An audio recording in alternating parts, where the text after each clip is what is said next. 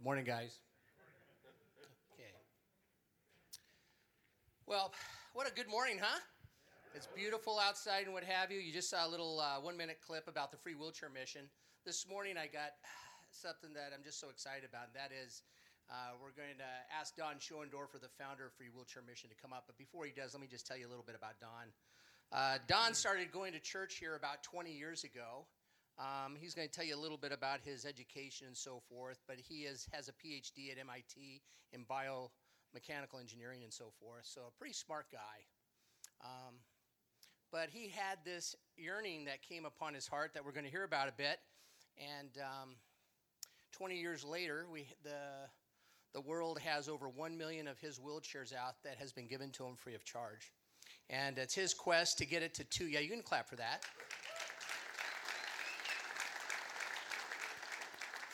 And uh, it's his quest uh, and his teams that by 2025, they'll hit the second million. So let's give a hand to Don Schoendorfer as he comes up.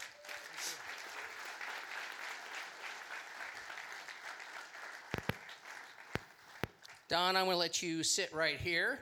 I'm, I'm trying to not allow this to make noise. We'll put that down there. This technology stuff, I just don't, I don't get it. Okay, so anyways, Don, how are you? I'm doing fine. How are you? Good, Everybody good. can hear me okay? Good. Excellent. Um, you know, this is such an honor for me to to facilitate this and so forth because we've been friends for a long time, A long time. and I'm grateful for uh, our friendship and thank you for coming here today. So, anyways, we've seen the. Uh, the, the video, we know about a million shares so far. I think it's at uh, 1.1 million or something like that right now. But take us back. Take us back from the beginning. Uh, give us a little feel for where you are and, and a little bit of your um, walk. Take us back to when you were in college and what your goals were and so forth. Sure. First, I just feel humbled to be able to speak to you this morning. It's, it's a privilege from my perspective. Secondly, I want to say that if it wasn't for Mariners Church, this wouldn't have happened. It's very clear. Um, I was, I think, born to be an engineer. My father was a machinist for the New York Central Railroad. My two older brothers are engineers, and I just decided I wanted to go to a school and become an engineer. And um, I found that MIT was the best in the world. Is it still working now? Are we okay? Okay. Um, and so I decided I'm going to go there, and I couldn't go through the front door. I had to go through the back door, uh, through various colleges to get there. But, um, and I didn't. There was a thing that people used to sing every chant every now and then. It went something like this: MIT PhD M O N E Y. It's the you know the Mickey Mouse song. Uh, but the, the reason why I was there is because I really wanted to do something that I wanted to do by myself. I wanted to, I didn't, I just wanted to do something significantly by myself. And, but I get out of the, the, school and I, I get jobs being sort of the engineer inventor in the back room and a number of companies, and I was happy inventing and doing new things. And, uh, um, but I really wanted to become a billionaire why not, right? Um, and the reason why I wanted to become a billionaire is I'm, I'm very, I don't like asking people. Thank you. You want me? I don't like asking people for help. I feel very uncomfortable asking people for help. So I figured if I could just make the money, I could just do what I wanted to do and I wouldn't need to ask anybody. Well, that wasn't happening. Um, but um, I was very content at being that engineer. 25 years I was doing that thing as an engineer. Got it. So you were an engineer. You were, uh, I understand you uh, uh, created something that we use to this day about blood separation, right? You made a couple uh, corporations some big money, I understand. Yeah, I got really good at blood. Um, I, I, learned how to take it out of somebody. I learned how to separate it. I learned how to put some of it back and keep some of it. I learned how to store it. I learned how to transfuse it in the patients. And uh, it, was a very successful technology, which most of you, I hope, never find out about because you, you only know about this when you go to a hospital. Uh, and that was really a, a quite an experience. Then I got into sweat. I, I, I, learned all, there was about sweat, trying to use it as a diagnostic patch. uh, diagnostic fluid. Uh, but it wasn't making that billion dollars. So you were in business, you were uh, on your career path, uh, being rather successful. What, what happened? Where, how did we get from where you were there to where you are now? Well, three daughters, happily married to Lori, uh, who passed away about two and a half years ago now. Uh, th- three lovely daughters, and uh, when the oldest one was 13, she came down with an eating disorder. And, and I, I, tried all that I learned at MIT to solve this problem at MIT. Um, I mean, but they didn't teach me stuff like this. And my wife, same thing. We were we struggled with it for three years. We were both raised Christian, but we just never seemed to have the time to go to church. But we surrendered after three years of seeing our daughter going downhill and said, God, you just have to take this burden from our shoulders. And we started coming back uh, to church. And in fact, there was Mariners Church uh, that we came back to. Um, and then things started to change in my life, in my wife's life, in our family's life. Now, I understand Kenton had a, a sermon that was um, something that you felt like he was speaking right to you. Why don't you tell us a little bit about that?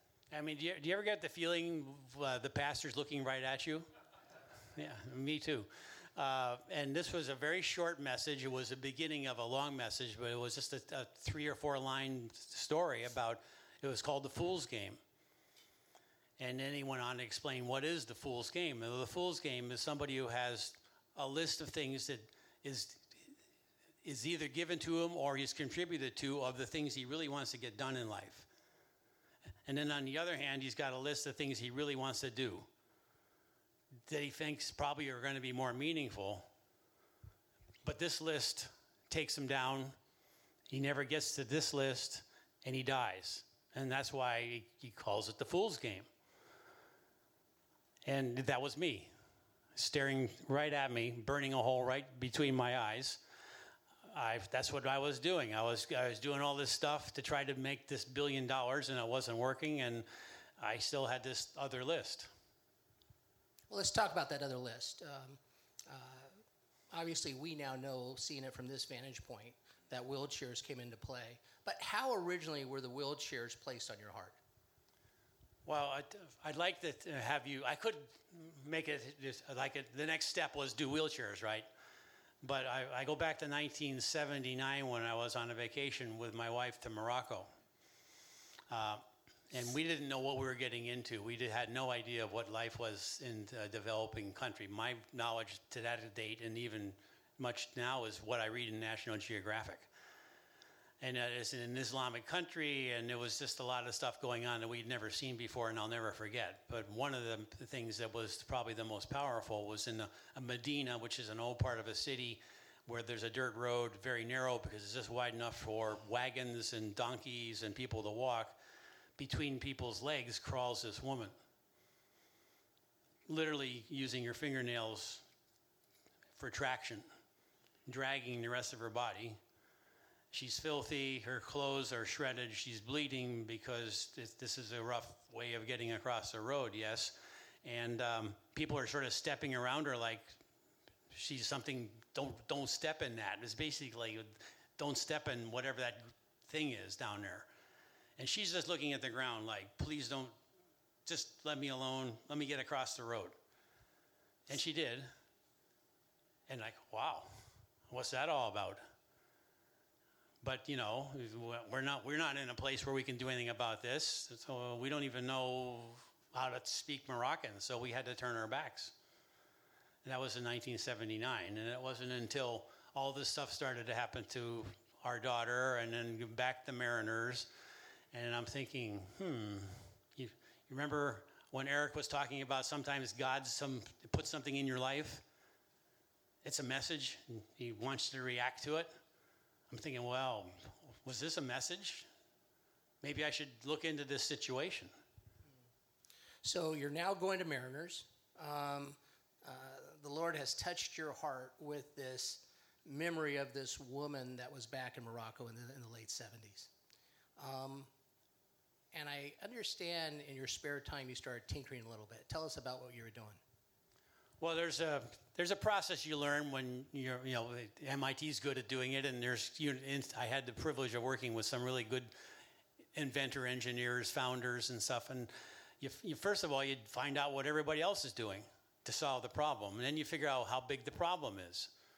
Well, I find out that the problem could not be defined because people say 20 million, 130 million. We don't know how many people are like that woman in Morocco that bothered me. Well, how can you not know? And how could there be a range so large as that? Okay, what are you doing about it? And most there were two two approaches. One was to fix up used wheelchairs because insurance replaces them, and the other approach was to buy conventional wheelchairs. Okay, I understand that's two approaches. It, uh, maybe not the best, but oh, how many have you given away? And I added up all the organizations around the world had given away, and they had given out 100,000 wheelchairs after 20 years of hard work. So just suppose it's 100 million, because it is a supposition. 100,000, 1 million, 100 million, that's 0.1%. So they have reached 1.1%. And so, you know, okay, so the light goes on. Engineer, I, an engineer, I can do this. Uh, let's get the cost out. So obviously, these people are poor. You, you, can't worry. You can't be selling it to them. Least expensive chair in the world.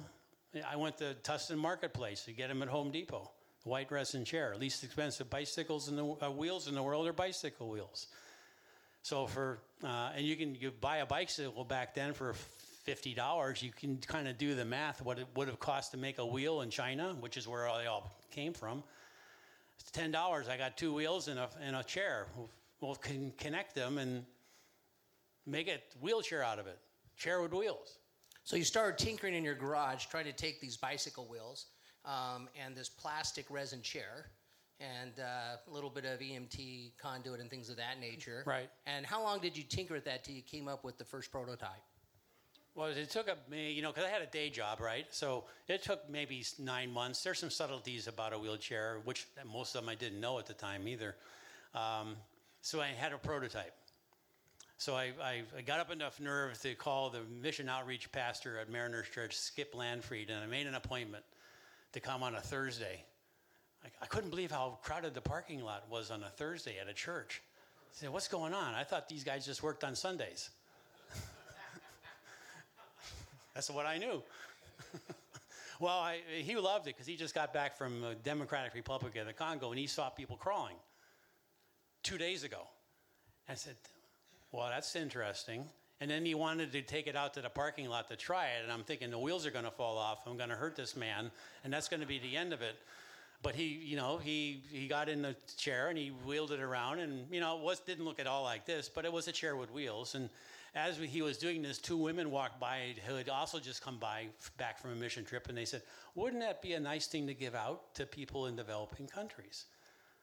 No, this is all lining up. So, so then you went back to your garage and you said, "Well, I might make more than just one of these prototypes." How many did you end up making?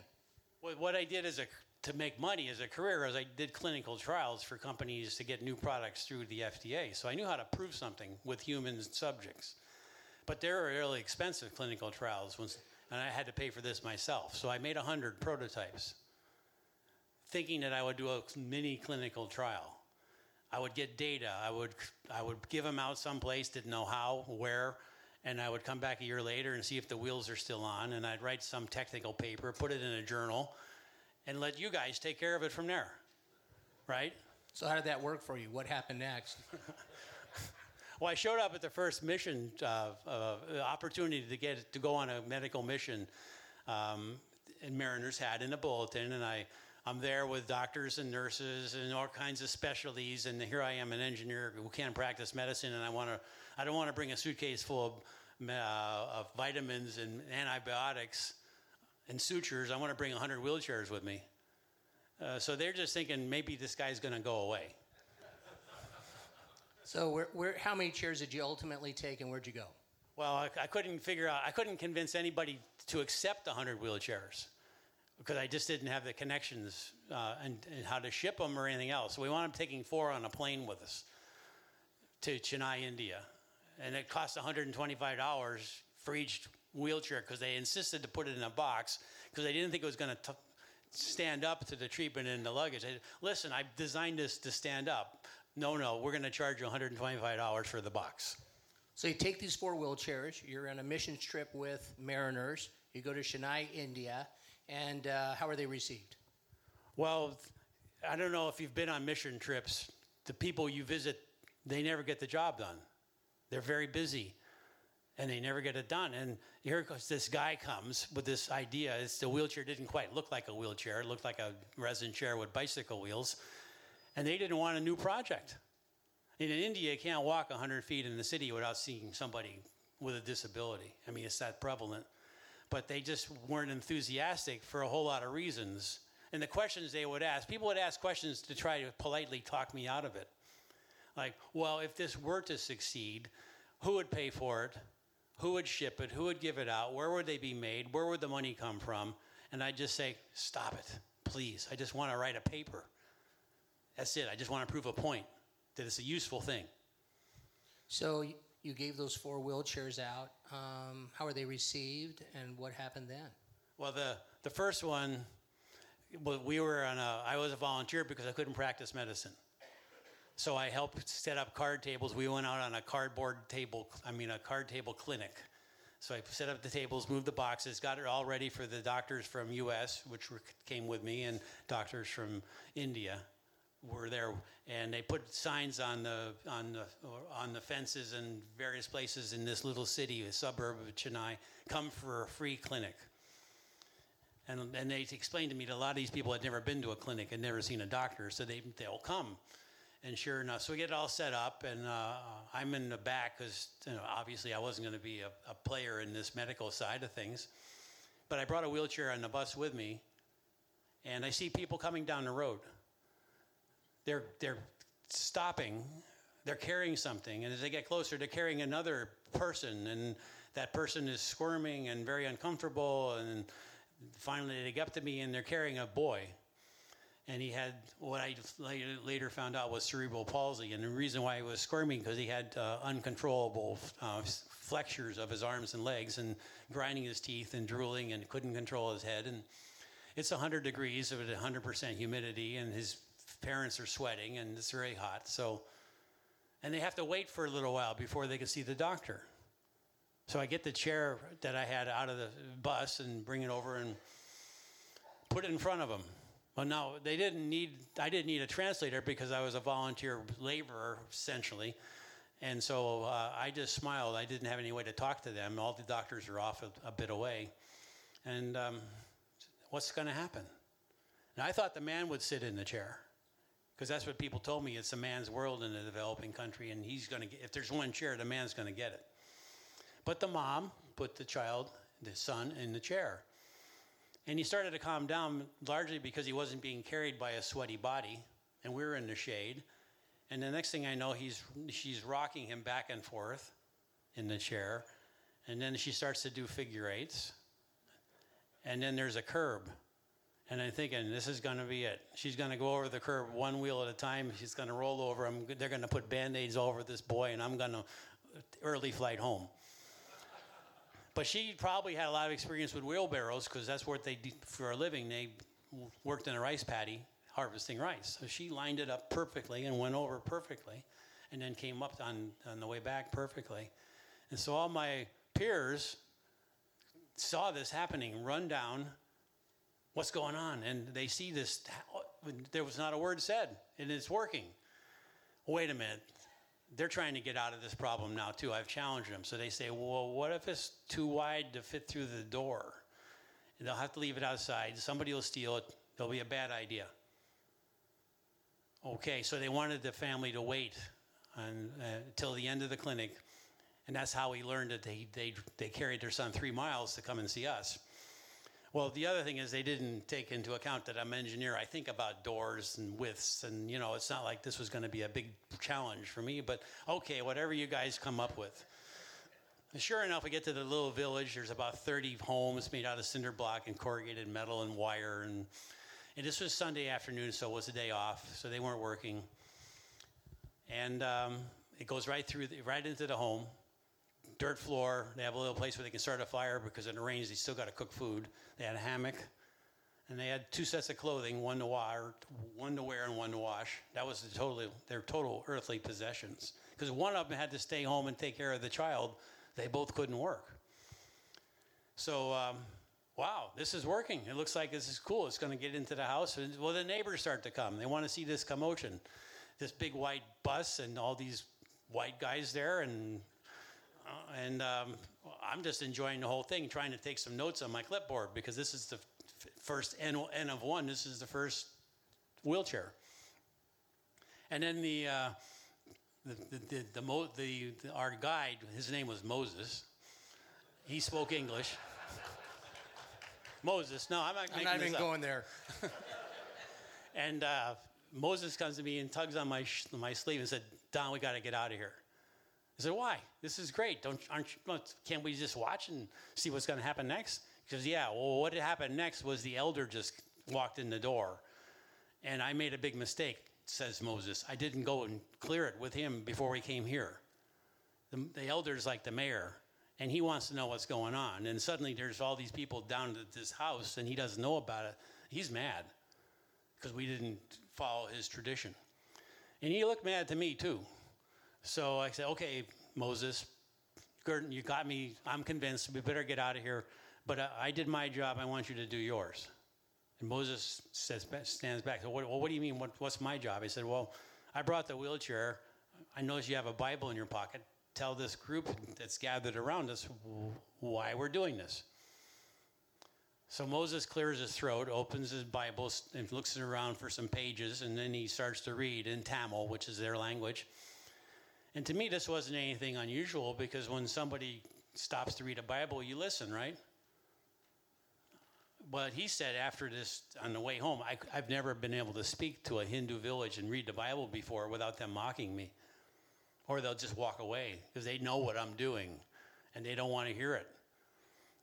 But they were seeking an explanation as to why this wheelchair was being given to this boy. And so they listened. Wow, what a moving moment that must have been. So you had three more. I, I know you have other stories that are equally as riveting for those other three. You come back, and um, you now realize that the Lord has put on your heart to get more of these out. So, so how'd you go about it?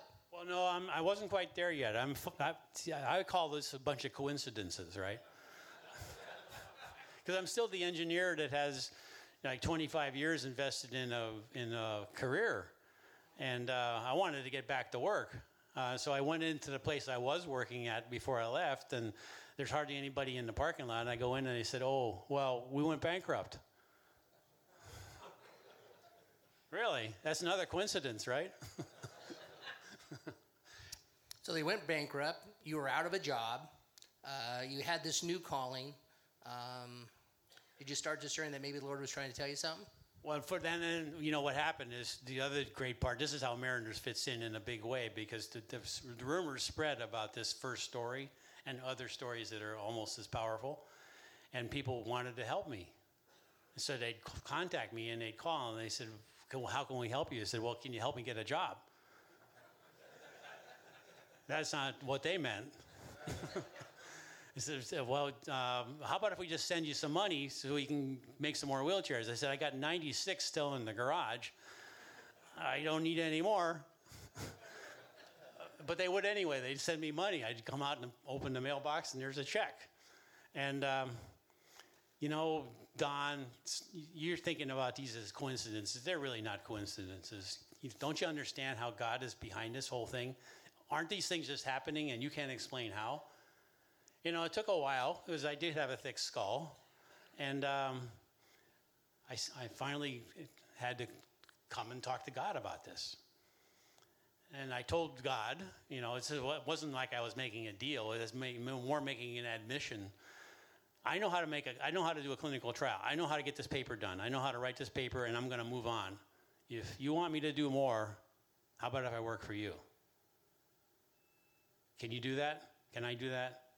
Can I just listen to you, God? Can I surrender this whole thing and report to you on this? What do you think he said?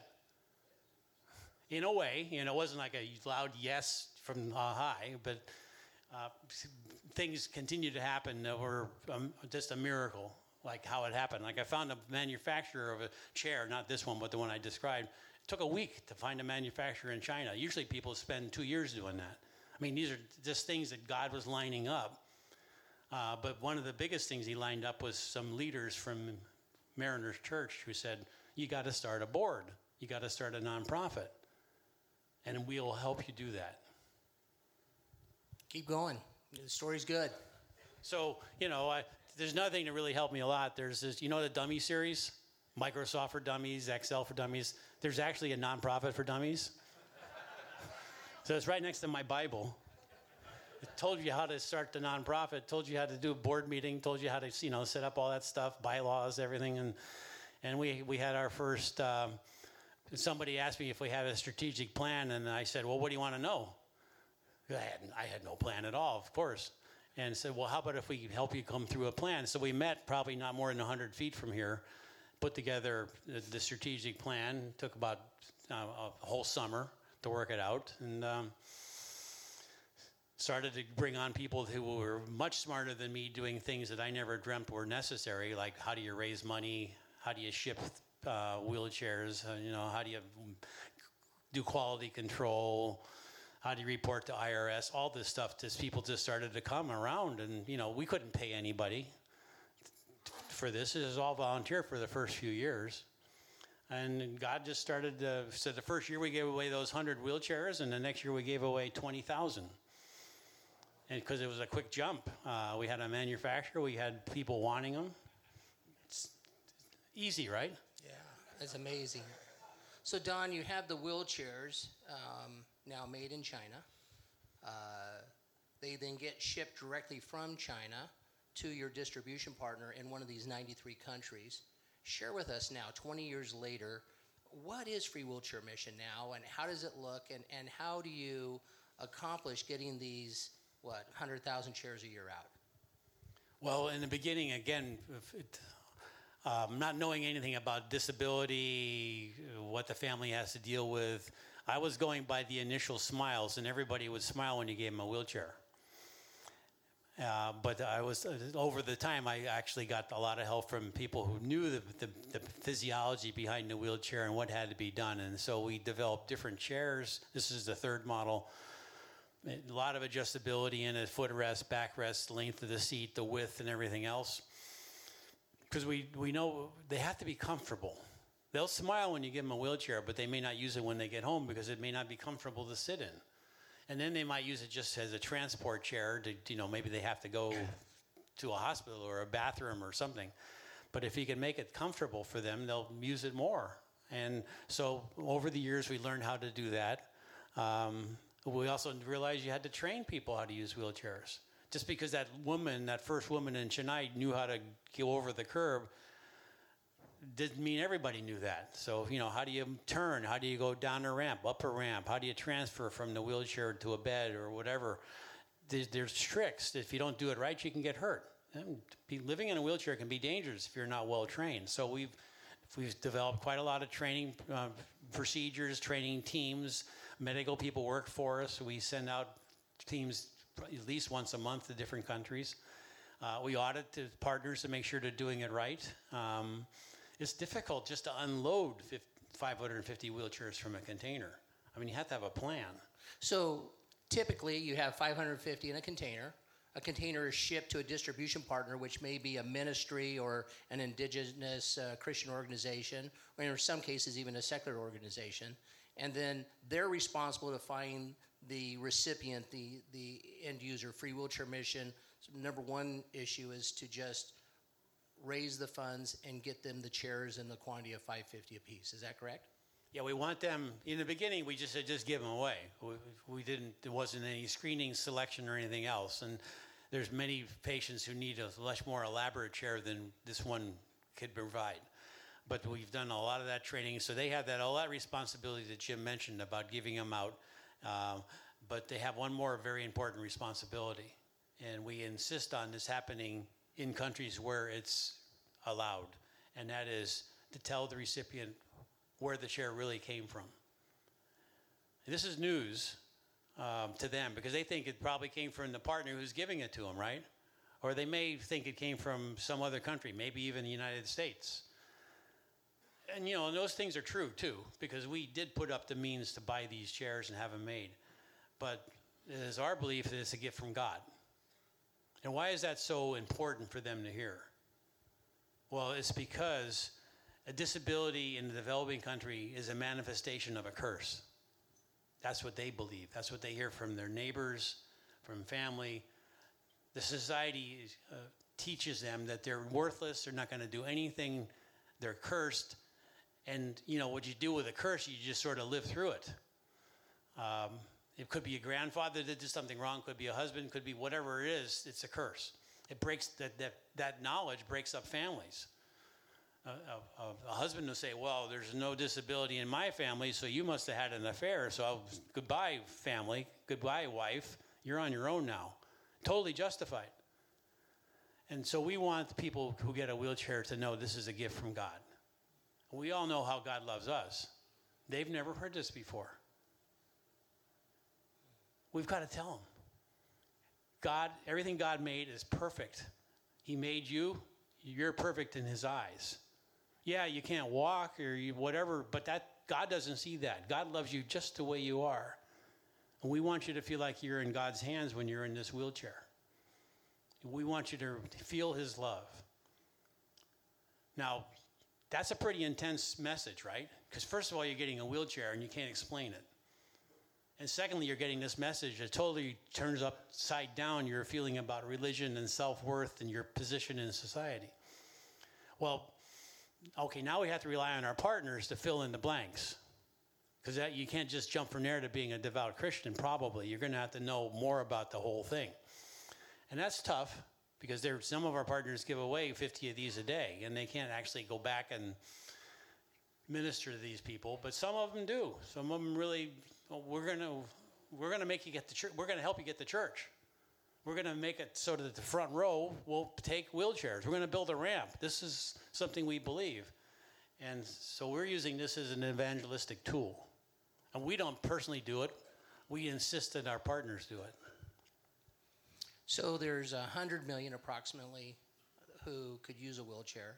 You've gotten a little bit more than a million out. You're trying to get to two million. What is precluding you? Is it infrastructure? Is it money? What's precluding you from just getting a million out this year instead of a hundred thousand? Well, it used to be two things that were always, one was always the, the bottleneck. It was either the funding or where, where could we ship the wheelchairs?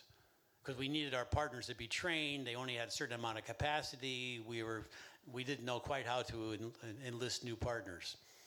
Well, that problem's gone now. Or we can, we, can, we could double. We can give that second million away by 2025. We know how to do it. It's the funding. So these chairs, approximately eighty dollars a piece, you're able to get a wheelchair. Exactly eighty dollars. Not approximately, exactly, exactly eighty bucks. So like uh, eight thousand bucks could get a hundred of them out. Sixteen thousand could be two hundred out. It's, it's just math, isn't it? Right. Yes. Well, uh, we didn't intend this to be focused on a on a fundraiser whatsoever, but there is things on your guys' desk. I mean, on the table there that if you so feel inclined, you can fill out. Uh, you might only have 20 bucks, but I got to tell you, that buys one fourth of a wheelchair. You might only have $10, that's one eighth of a wheelchair. But if you put 80 or 160, you're, you have, um, you're playing a part of changing someone's life forever. And give them an opportunity in, in so many cases to hear about our Lord as well. Well, Don, I just want to thank you so much, dear friend.